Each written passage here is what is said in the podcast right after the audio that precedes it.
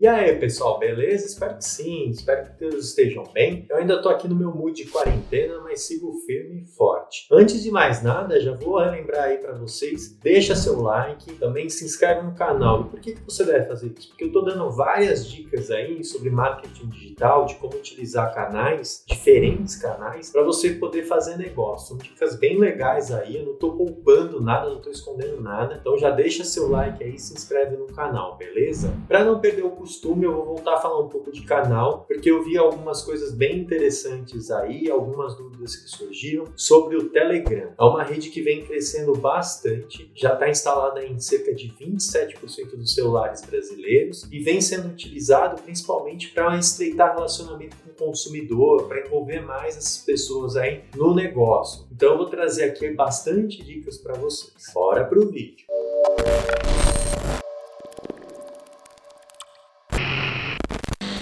Bom, quando o WhatsApp foi bloqueado aí pela justiça um tempo atrás, muita gente ficou desesperada e saiu correndo procurando uma alternativa. E uma dessas alternativas aí foi justamente o Telegram, que apareceu como uma ferramenta muito eficiente e muito legal também. E na minha visão, ela até tem algumas vantagens em relação ao WhatsApp mesmo, justamente por poder gerenciar um grupo de pessoas bem maior, dando alternativas para que você consiga conduzir isso com muito mais tranquilidade, mantendo certa privacidade ali também. É, além de você ter um perfil ali de troca de mensagens individuais, privadas, você também pode gerenciar um grupo e isso acabou ficando aí para muitas empresas como uma alternativa de canal muito confiável e de muito engajamento entre ele e os seus consumidores. E é isso que a gente vai abordar daqui para frente. Tem duas maneiras que você consegue ali produzir conteúdo e envolver cada vez mais a sua audiência. Uma alternativa é o grupo e a outra alternativa são os canais. Qual qual é a diferença entre eles? Bom, primeiro eu vou dar uma passada aqui geral nos grupos e até uns diferenciais que o Telegram tem. Em relação ao WhatsApp, por exemplo, num grupo você pode ter até 200 mil pessoas participando do seu grupo.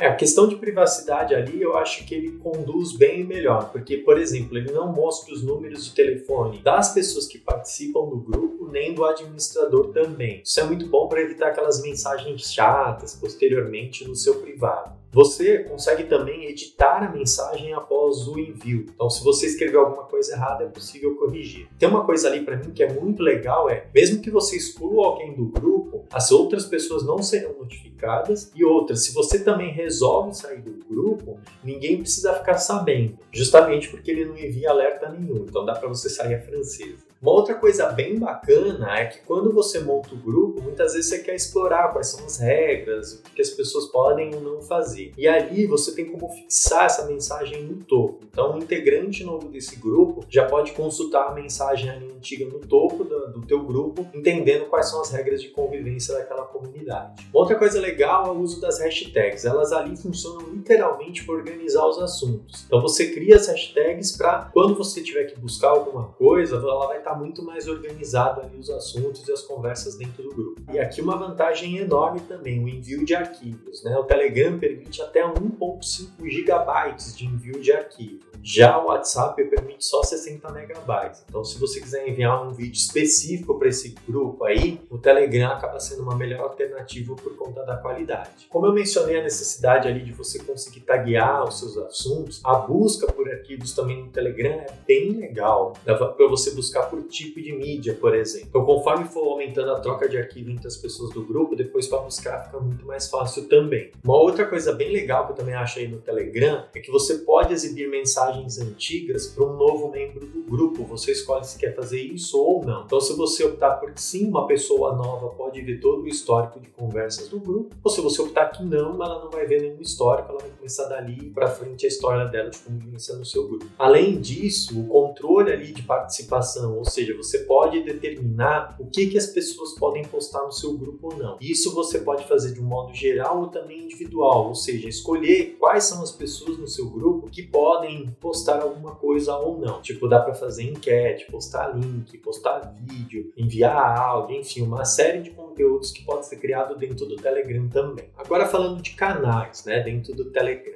Os canais do Telegram não têm limite de usuários, você pode inserir uma infinidade de pessoas. Eu não vou fazer um paralelo exato, mas pensa que como você tivesse um canal seu no YouTube. O que, que acontece dentro do Telegram? Quando você forma um canal, só o administrador pode postar conteúdo, ou seja, as pessoas que estão dentro participando desse canal, elas não podem postar nada, elas só vão receber o seu conteúdo. Para mim já é uma primeira grande vantagem. O segundo ponto é, ao postar no canal, não sai o nome do administrador, sai o nome do canal. Então, se você colocou o nome do seu canal como o nome da empresa, qualquer administrador que você consentiu que possa postar conteúdo lá, não vai aparecer o nome da pessoa, e sim o nome do seu canal. Você pode escolher também se o canal vai ser aberto, fechado, ou seja, privado ou público, e se ele vai ser temporário, se ele vai ter uma vida útil mais longa. Você que domina todo sobre isso. É, o canal, para mim, é uma excelente forma de segmentação do teu target. Então, você quer pegar uma pessoa que fez uma compra de um curso específico, quer convidar para que ela possa ali tirar dúvidas, ou que você quer posteriormente manter esse relacionamento, vale muito criar esse canal dentro do Telegram. Coisa extra aqui, se você quer que dentro desse canal as pessoas possam enviar mensagens por algum motivo, você quer abrir uma conversa, você cria um grupo dentro do canal também. Eu não vou fazer um tutorial, mas se vocês quiserem tutorial disso aí, aproveita, deixa aqui no comentário, participa aí, que dependendo de como for, faço um tutorial aí para vocês, beleza? Outra parte bem bacana também é que a API do Telegram está aberta lá no site, então um desenvolvedor aí que você conhece, ele pode automatizar a parte desses processos ou inventar coisas novas aí conforme sua criatividade de mandar. Então, essa também fica uma parte aí bem legal. De fato, eu vi poucos negócios ainda fazendo uso do Telegram. Existe bastante site de notícias que já produzem o conteúdo e já usam o Telegram como um canal mesmo para poder manter ali mais próximo da sua audiência.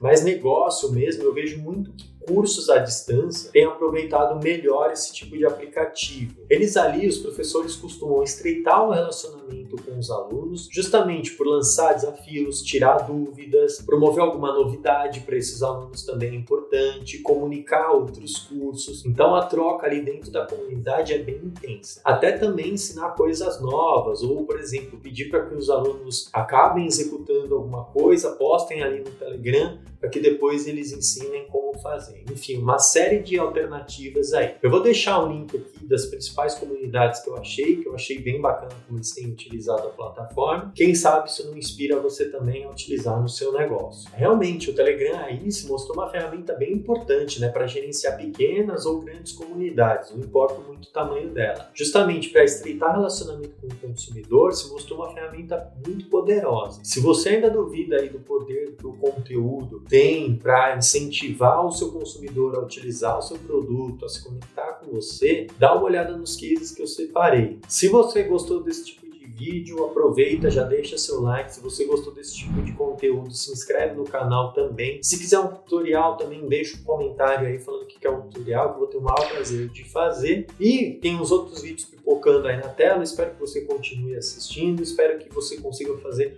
ótimos negócios também. Muito obrigado e até o próximo vídeo.